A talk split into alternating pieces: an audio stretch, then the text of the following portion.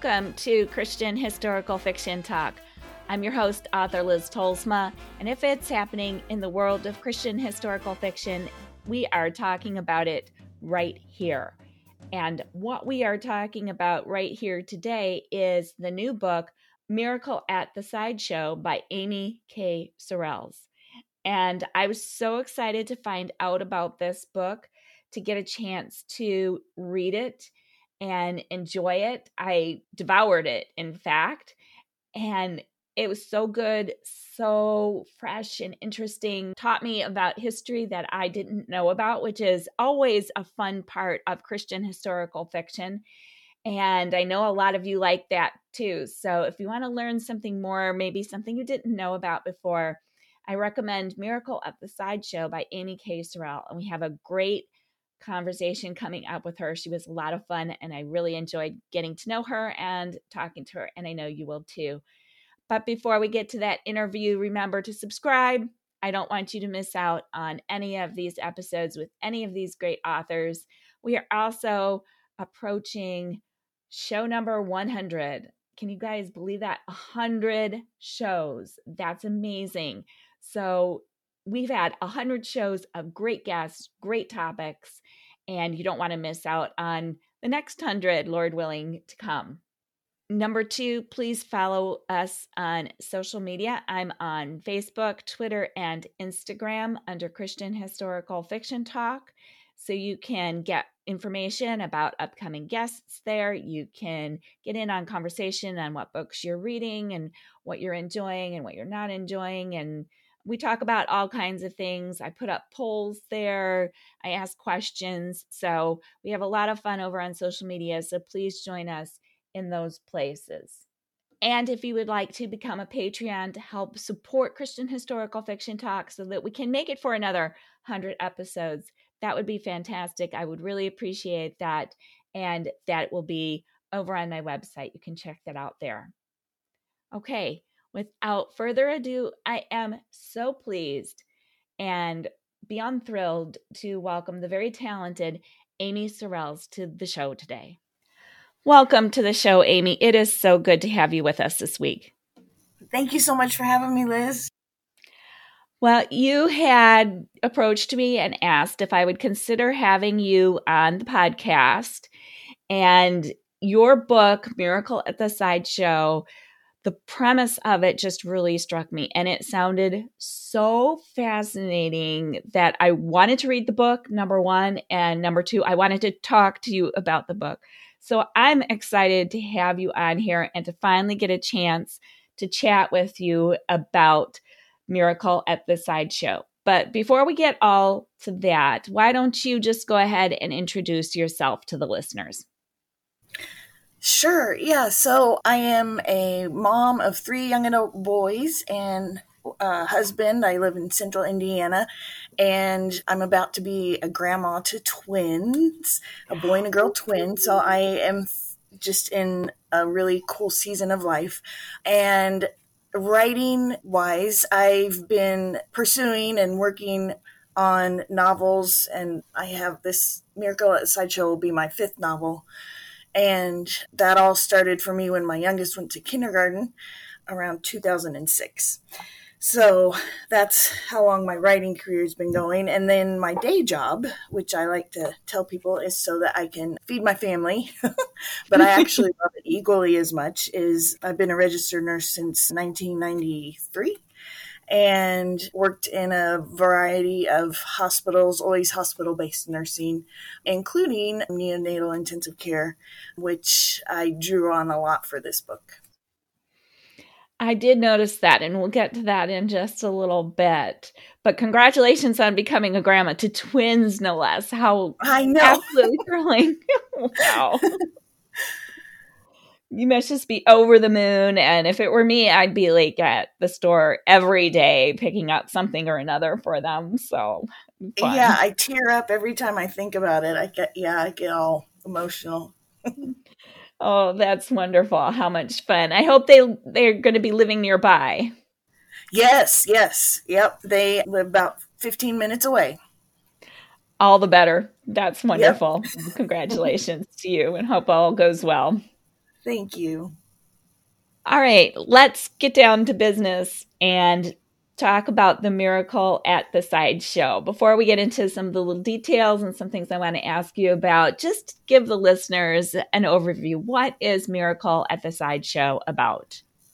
So, Miracle at the Sideshow is about a young lady named Sophie. She's the protagonist, and she is an Eastern European immigrant. Her and her family came from the what is now the Ukraine area and she, through a major tragedy, actually, I don't think it's giving too much away to say, she was the only survivor of her family of girls that survived the Triangle Shirtwaist Factory fire. And then her sister survived long enough to give birth to a premature baby. And so Sophie finds herself in a whirlwind trying to figure out how to keep her little niece named Mercy alive. And back then in 1911, when the story is set, really there were, there just wasn't any medicine, any treatments, even any physicians who cared for premature babies at all. So, so she finds uh, a Dr. Martin Couney, and he's a real life character. So this is based on real life, although I took a lot of fictional liberties, but Dr. Couney was a real doctor, although whether or not he was a real doctor is a little bit in question. So that's a whole nother topic. But he was one of the very few people in the whole entire world who worked to save premature babies. And he, uh, the only way he could finance it is through taking care of them at a sideshow. So the story is about how Sophie gets involved with him and her adventures with that. Yeah, that was just super fascinating to me how you brought together the Triangle Shirtwaist Factory fire, which is a quite well known event, and also this, to me anyway, a lesser known event about these incubators at the Coney Island Sideshow and what he did, his really groundbreaking work on saving these premature babies. And you used one phrase, unsuitable candidates. And you were referring to immigrants there, but I think that it could also apply to babies as well. And the whole field of eugenics was growing not only in Europe at that time, but also in the United States. Can you talk a little bit more about how they viewed the weak and and that in those days? Yeah, so it wasn't very very pleasant history to to learn about, but it's the reality of the way that society was just was at that time the way that they thought and ultimately did lead up to things like the holocaust happening but basically i can't remember the scientist that the that the theory it was probably multiple scientists. It was a movement to try to perfect the human race. And so anybody that was deformed in any way or had any handicaps even minor ones and then premature babies even though you know you and i know that premature babies grow up to be just like any other people they just are born too early but because they didn't understand that premature babies were left to die. Even if even if families brought the babies to hospitals they'd often be turned away. So yeah it was really really hard times. And it's really why why not only premature babies but a lot of handicapped people ended up in sideshows in general because otherwise they wouldn't have been able to make a living. So you know it seems really kind of macabre and and inappropriate to talk about handicapped people being in sideshows, but at the time, it was what what a lot of them it was all they had. Exactly. Yeah. And it just is so striking to me as the mother of a child who was born prematurely and with a handicap to think that in the United States a hundred years before she was born, she would have just been discarded, and it's it's very sad to think about, and kind of even speaks a little bit to what's going on in our country again today, a hundred years later, about unsuitable candidates. That a lot yeah. of people still see them that way. Yeah. Yeah. And the, the interesting thing about that is that I, I've been working on this book probably the longest of any of my novels that I've written, like three and a half years. And the fact that it was ready to put out in the world at this time is just kind of, there's a lot of irony in that. Yes. God's providence. It was all in his perfect timing. Knew yep. the world needed a book like that right now the incubators that this Dr. Couney used in the sideshows and to place the babies in that really saved a lot of babies' lives. Can you describe them a little bit? What was so revolutionary about them? So they started, the very, very first one started kind of in the late, mid to late 1800s in France and there was a guy over there who took chicken incubators and the idea behind keeping the chicks warm and the air flowing and things like that and started applying it to premature babies. And they found out that the babies just thrived. So there are if uh, i didn't include it in the back matter of my book although in hindsight maybe maybe I can. I'll I'll put it on my blog. That's what I'll do. I'll put it on my blog. But yeah. there there are uh, images of what the incubators that Dr. Couney used look like, but they're in a lot of ways resemble the incubators that I used when I worked in the NICU. So they have they had like pipes underneath with warm water that warmed the units and they were covered with metal and glass and then they had pipes that piped in air actually from the outside. So he was he wanted to make sure the air was not only you know circulated but that it was from fresh outside air. So oh and he did start to use oxygen with babies as well. Yeah it was really fascinating because i did go online afterwards and look up what these incubators look like. And they really do resemble still a lot what the modern day incubators look like. So he really sort of set the bar for where they should be at and and his model is still very much in use today. And that's really yeah. fascinating 100 years later. And a lot of doctors like he went to world's fairs all over the place, but a, a lot of physicians kind of laughed him laughed him out of the place. But there was one doctor, Dr. Julian Hess, I believe his name was, a physician in Chicago. So they met when Dr. Couney went to the World's Fair in Chicago and ended up taking an interest in his work. And then Dr. Hess was primarily responsible for introducing it and kind of paving a path for the incubators to become used in a more official medical way. That was really interesting to learn about all of that. Now, you mentioned in your introduction that you are a registered nurse by day. And I got the feeling that you really poured a lot of yourself into this book. Not only with that, but you also love dogs, and there's a dog that makes an appearance here and there in the book, which I which I loved. Yeah. was this really a personal book for you in a lot of ways? Oh, for sure. I mean, all if I'm honest, all my books are. they're they're uh, they're a big part of me, but this one is the first one that really focuses on medicine. And I had a publisher a while ago ask if I'd be interested in writing like medical kind of just modern contemporary medical novels and I was like, no, I don't want to do that. I'm too close. Like it was too close for me.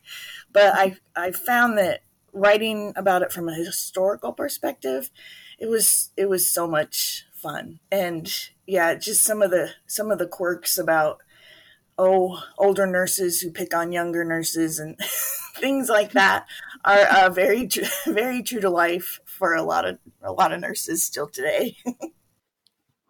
That's interesting to hear you say that and to get the different perspectives. So the historical part of it allows you to step back a little bit from your day to day life then. Mm-hmm. Yeah.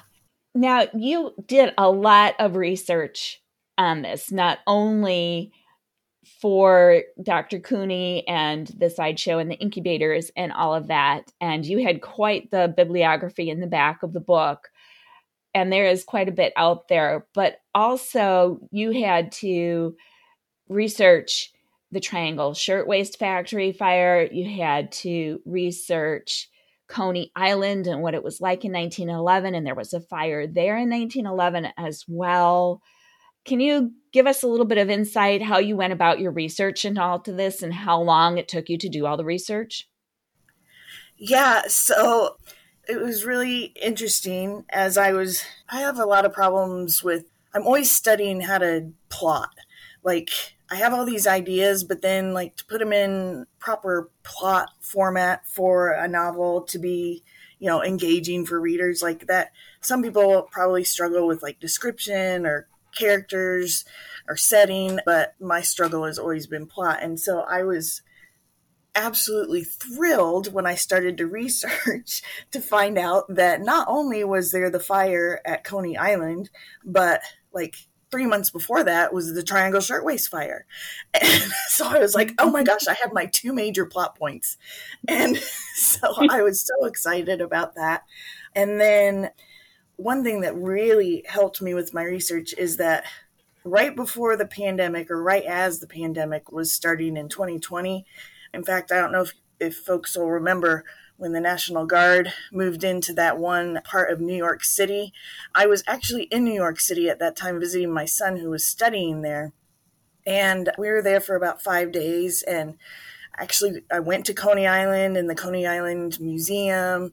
And then one of the coolest museums that contributed to my book is called the Tenement Museum in New York City, which I highly mm-hmm. recommend to anybody who goes there.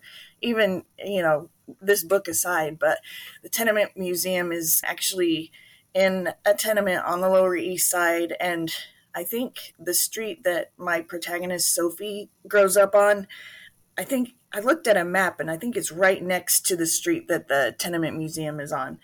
And just all of the history and the way of life in tenements at the turn of the 20th century was just fascinating. And like even the markets I, I think i have a few scenes in there about sophie at the markets they were fascinating and yeah so it just it took every bit of the three and a half years that i spent working on the on the book but god was very gracious in helping me set it in a time where the plot points kind of did the work for me oh that's always nice when that comes together and that just sounds like really interesting, fascinating research and some new museums for me to check out if I'm ever in New York City again. It's been a very long time, but something for me to, to look at.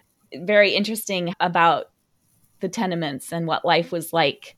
Was not an easy life for these immigrants coming over and living in these tenements. The conditions were not good at all it was interesting to me how they really did have pretty fresh food. Like they'd be eight people in a three or four room tenement. Oh, and the, you know, talk about a need for fresh air.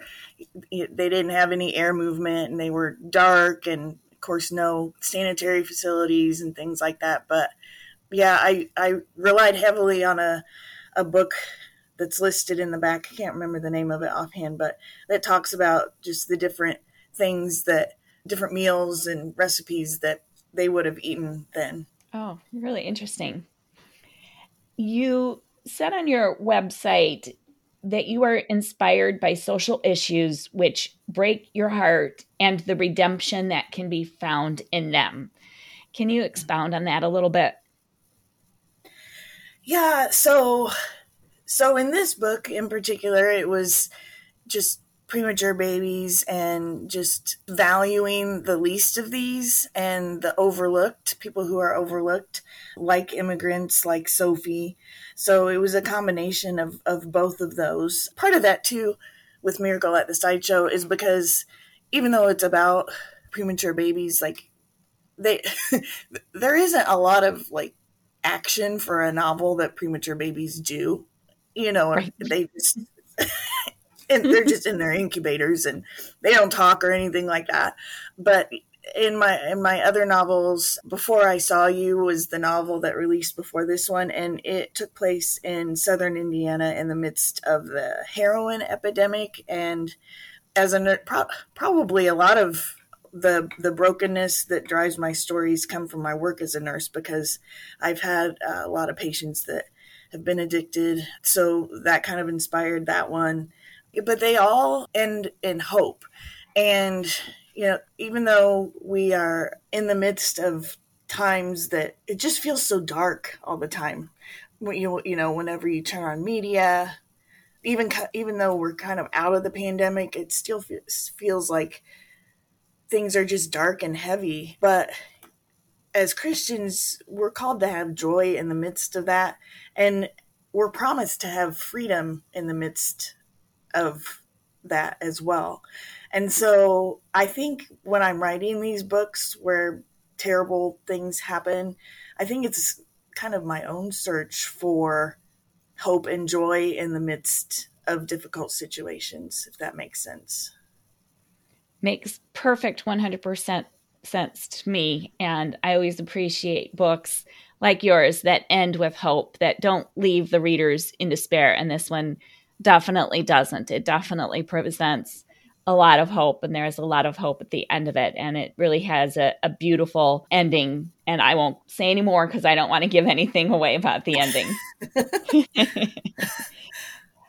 so there's always something next on the plate of an author we can never shut that off we can never stop writing so even though you're a busy nurse and about to be a grandma to twins is there something else coming up from you that we can look forward to yeah, so after I finished this one, it did take you're right, it did take a lot out of me. I kind of poured my heart out in this last one. And as I was finishing it is when I learned I was going to be a grandma.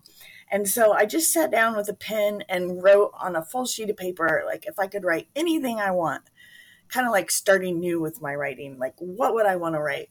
So it just like flashed into my head, well, I want to write like about a travel nurse because if I could be a travel nurse, well, like the perfect picture of a travel nurse, I would love to do that, to have a camper and all that. So I took that and then I really do like when I listen to books on tape, I tend toward mysteries.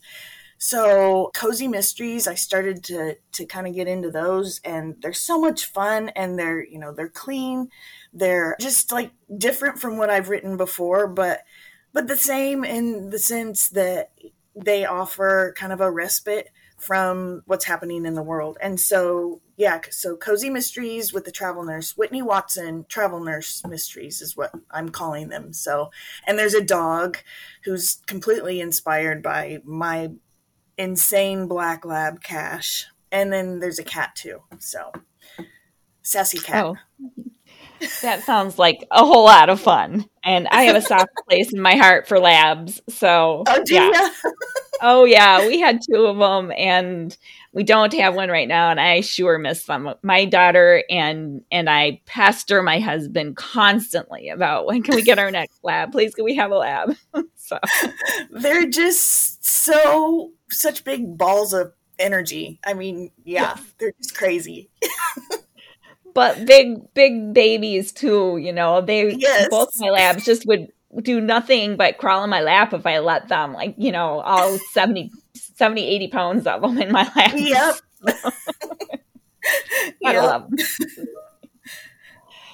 if listeners would like to connect with you how can they go about connecting with you well i'm kind of it's kind of embarrassing. I'm pretty much everywhere, as most writers are. So if you Google my name, you'll find me on Facebook, Instagram. My blog is amyksorrells.com.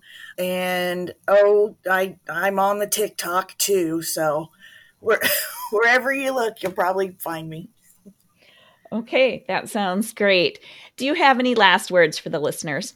The only thing that comes to mind is just since it is a faith based audience, just keep fighting for life. Keep fighting for the lives of people who can't fight for themselves. Amen. Amen and amen to that. Well, Amy, it has been great getting to know you and getting to talk to you about Miracle at the Sideshow. I really appreciate it. Thank you so much for sharing some of your time with us. Thank you very much. Well, these chats always come to an end far too soon, and I really thoroughly enjoyed getting to know Amy. She is a terrific author, and if you would like to read this book, I highly recommend it. I think it's fabulous, really well done, and you won't be disappointed with Miracle at the Sideshow. If you would like to learn more about Miracle at the Sideshow, or if you'd like to get a handy link to this book, or if you'd like to find out more about Amy and get a link to her website, then head over to my website, which is liztolsma.com. All that information will be over there. If the podcast doesn't show up right on the homepage, click on the little tab. It will take you to the list of all my podcasts over there. All 99 episodes of them, I believe, are on there. And so I'd appreciate you checking out some that you maybe have missed along the way. Speaking of 99 episodes, that means that next week is episode number 100. I can hardly believe it.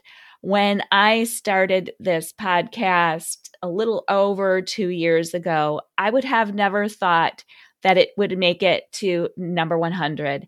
And I will gush about you guys and how great my audience is in the next show. So I won't go on and on too much about that now. But your support, your kindness has meant everything to me over these years and has helped me get to episode 100. I am so thankful for all of you. I am thankful for the way that you have spread the word about Christian historical fiction talk and have let others know about it because it's grown because of you guys and all of your word of mouth. I can post on social media till I'm blue in the face, but it's not until you guys start talking about Christian historical fiction talk that others start listening. So I appreciate each and every one of you. So please come back next week for our special number 100 episode. We're going to have fun and surprises and all kinds of great things. You don't want to miss out on it.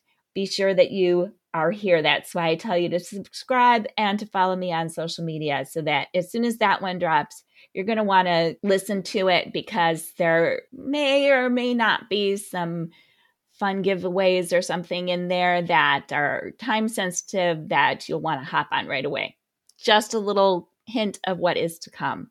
Once again, I thank you for listening. I hope you all have a fabulous week, and we will see you next time.